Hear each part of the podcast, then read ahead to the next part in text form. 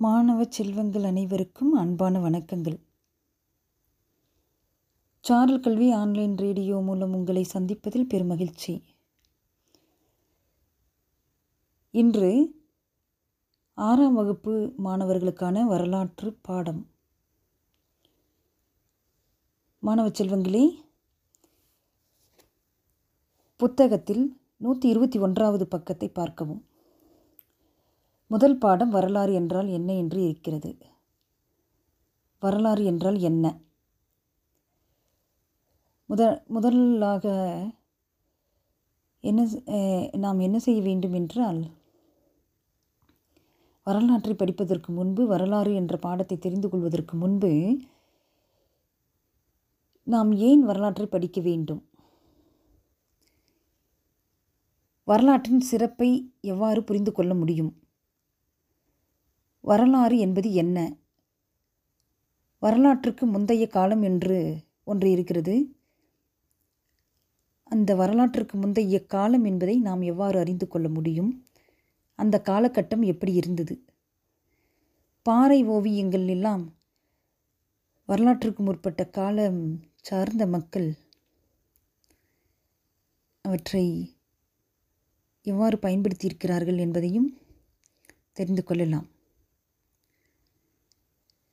முதன்முறையாக பாடத்திற்குள் செல்வதற்கு முன்பாக வரலாற்றை எவ்வாறு படிக்க வேண்டும்?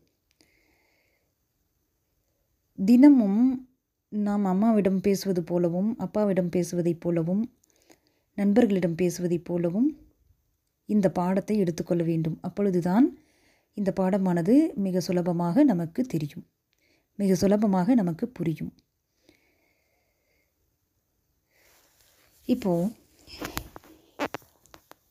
ஒரு குழந்த ஸ்கூலுக்கு போயிட்டு வர்றான் வந்த உடனே அம்மா அவங்கள வர வைத்து கை கால் எல்லாம் கழுவிட்டு வாக்கண்ணே என்று சொல்லி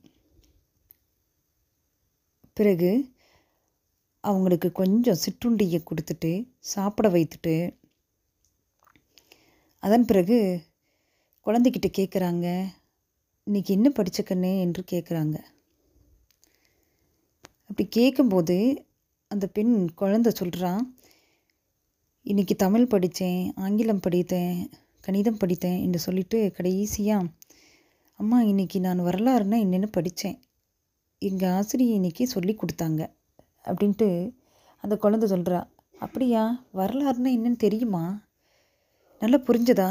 அப்படின்னு அம்மா கேட்குறாங்க அதற்கு அந்த குழந்தை சொல்கிறாங்க புரிஞ்சுதுமா ஆனால் இன்னும் நல்லா தெளிவாக தெரிஞ்சுக்கணும். உங்களுக்கு தெரிஞ்சால் நீங்கள் சொல்லித் தரீங்களா? அப்படின்னு கேட்கும்போது அம்மா சொல்கிறாங்க உன்னுடைய பெயர் என்ன? என்று கேட்கிறார். என்னுடைய பெயர் தமிழினிமா. அப்படி கேட்டுட்டு அதுக்கப்புறம் உன்னுடைய அம்மாவின் பெயர் என்ன? என்று கேட்கிறார். என்னுடைய அம்மாவின் பெயர் சுமதி. குழந்தைங்களா இப்போ நீங்கள் என்ன செய்யலாம் அப்படின்னா உங்களுடைய அம்மாவை அம்மாவினுடைய பெயரை நீங்கள் அந்த இடத்தில் எழுதி கொள்ளலாம். சுமதி என்று சொல்வதற்கு பதிலாக உங்களுடைய அம்மாவின் பெயர் ஸ்ரீதேவியாக இருக்கலாம் மகாலட்சுமியாக இருக்கலாம் தனலட்சுமியாக இருக்கலாம். ஸோ என்ன பெயர் அம்மாவினுடைய பெயரோ அந்த இடத்துல நீங்கள் எழுதிக்கலாம். அடுத்தது அம்மா கேட்குறாங்க உன்னுடைய அப்பா பெயர் என்னன்னு? அடுத்தது அப்பாவுடைய பெயர் உங்கள் அப்பாவினுடைய பெயரையே நீங்கள் அந்த இடத்துல சொல்லிக்கலாம். இங்கே அதிகமான்னு சொல்லியிருக்கிறாங்க. உங்களுடைய அப்பா பெயர் என்னவோ நீங்கள் அந்த இடத்துல நீங்கள் சொல்லலாம். அதன் பிறகு உன்னுடைய தாத்தா பெயர் என்னன்னு கேட்குறாங்க நீங்கள் உங்கள் தாத்தாவினுடைய பெயரை சொல்லினத்துக்கப்புறம் திரு சிதம்பரம் அப்படின்னு இங்கே சொல்லியிருக்காங்க. உங்களுடைய தாத்தா பெயரை நீங்கள் சொல்லலாம். அதன் பிறகு அம்மா கேட்குறாங்க தாத்தாவினுடைய அப்பா பெயர் என்னன்னு கேட்குறாங்க அப்போது தாத்தாவினுடைய அப்பா பெயர் என்னன்னும் போது குழந்தை தடுமாடுறா. என்ன தாத்தாவினுடைய அப்பானா என்ன உறவு? கொள்ளு தாத்தாவா? அப்படிங்கிறது தெரியல. அம்மா சொன்னதுக்கு அப்புறம் தான் தெரியுது தாத்தாவினுடைய அப்பாவினுடைய உறவு என்ன சொல்லணும் அப்படின்ட்டு.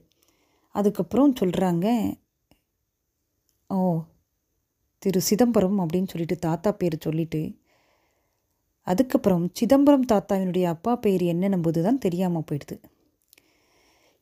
இப்போ இது போல் நம்மளுடைய வரலாற்றை முழுமையாக தெரிஞ்சுக்கணும் அப்படின்னு சொன்னாக்க முதல்ல நம்ம நம்ம குடும்பத்தில் இருக்கிறவங்களுடைய பெயரையும் நம்ம குடும்பத்தில் இருந்தவர்கள் நம்மளுடைய மூதாதையர்களுடைய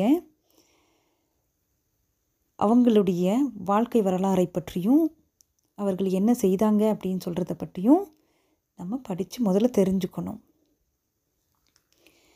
நம்ம வீட்டு வரலாற்றை எப்படி நம்ம தெரிஞ்சுக்கிறோமோ அதே போல தான் நம்மை சுற்றி இருக்கிறவர்களுடைய வரலாற்றையும் தெரிஞ்சுக்க போகிறோம் அவங்களுடைய வாழ்க்கை முறைகளை தெரிஞ்சுக்க போகிறோம் அவங்க என்ன பயன்படுத்தினாங்க? என்ன பொருட்களை பயன்படுத்தினாங்க? எப்படி வாழ்ந்தாங்க? அப்படிங்கிற விஷயத்த நம்ம தெரிஞ்சுக்க போகிறோம் வரலாறு என்றால் வரலாற்றுக்கு இரண்டு கண்கள் இருக்கிறது. இப்போ எப்படி நமக்கு இரண்டு கண்கள் இருக்கின்றது அல்லவா? அதே போல் வரலாற்றுக்கு இரண்டு கண்கள் இருக்கின்றது. என்ன இரண்டு கண்கள் அப்படின்னா ஒன்று கடந்த கால நிகழ்வு இன்னொன்று கால வரிசை. கடந்த கால நிகழ்வுகள்லாம் எப்போ எப்போ நடந்தது அப்படிங்கிற கேள்விகள்லாம் நமக்கு தோணும். இல்லைங்களா? அப்போது கடந்த கால நிகழ்வுகள் எப்போ நடந்தது அப்படிங்கிற விஷயத்த நம்ம தெரிஞ்சுக்க போகிறோம் அதுதான் வரலாறு. கால வரிசைப்படி கடந்த கால நிகழ்வுகளை தெரிந்து கொள்வதுதான் வரலாறு என்று பொருள். புரிகிறதா மாணவர்களே? இன்றைய வகுப்பில் இதுவரையும் போதுமானது என்று நினைக்கிறேன். அடுத்த வகுப்பில் மீண்டும் சந்திப்போம். அதற்கு முன்பாக இந்த நிகழ்ச்சியை வழங்கியவர் ஆசிரியை கு ஜெயமணி எம்ஏ எம்எட் வரலாறு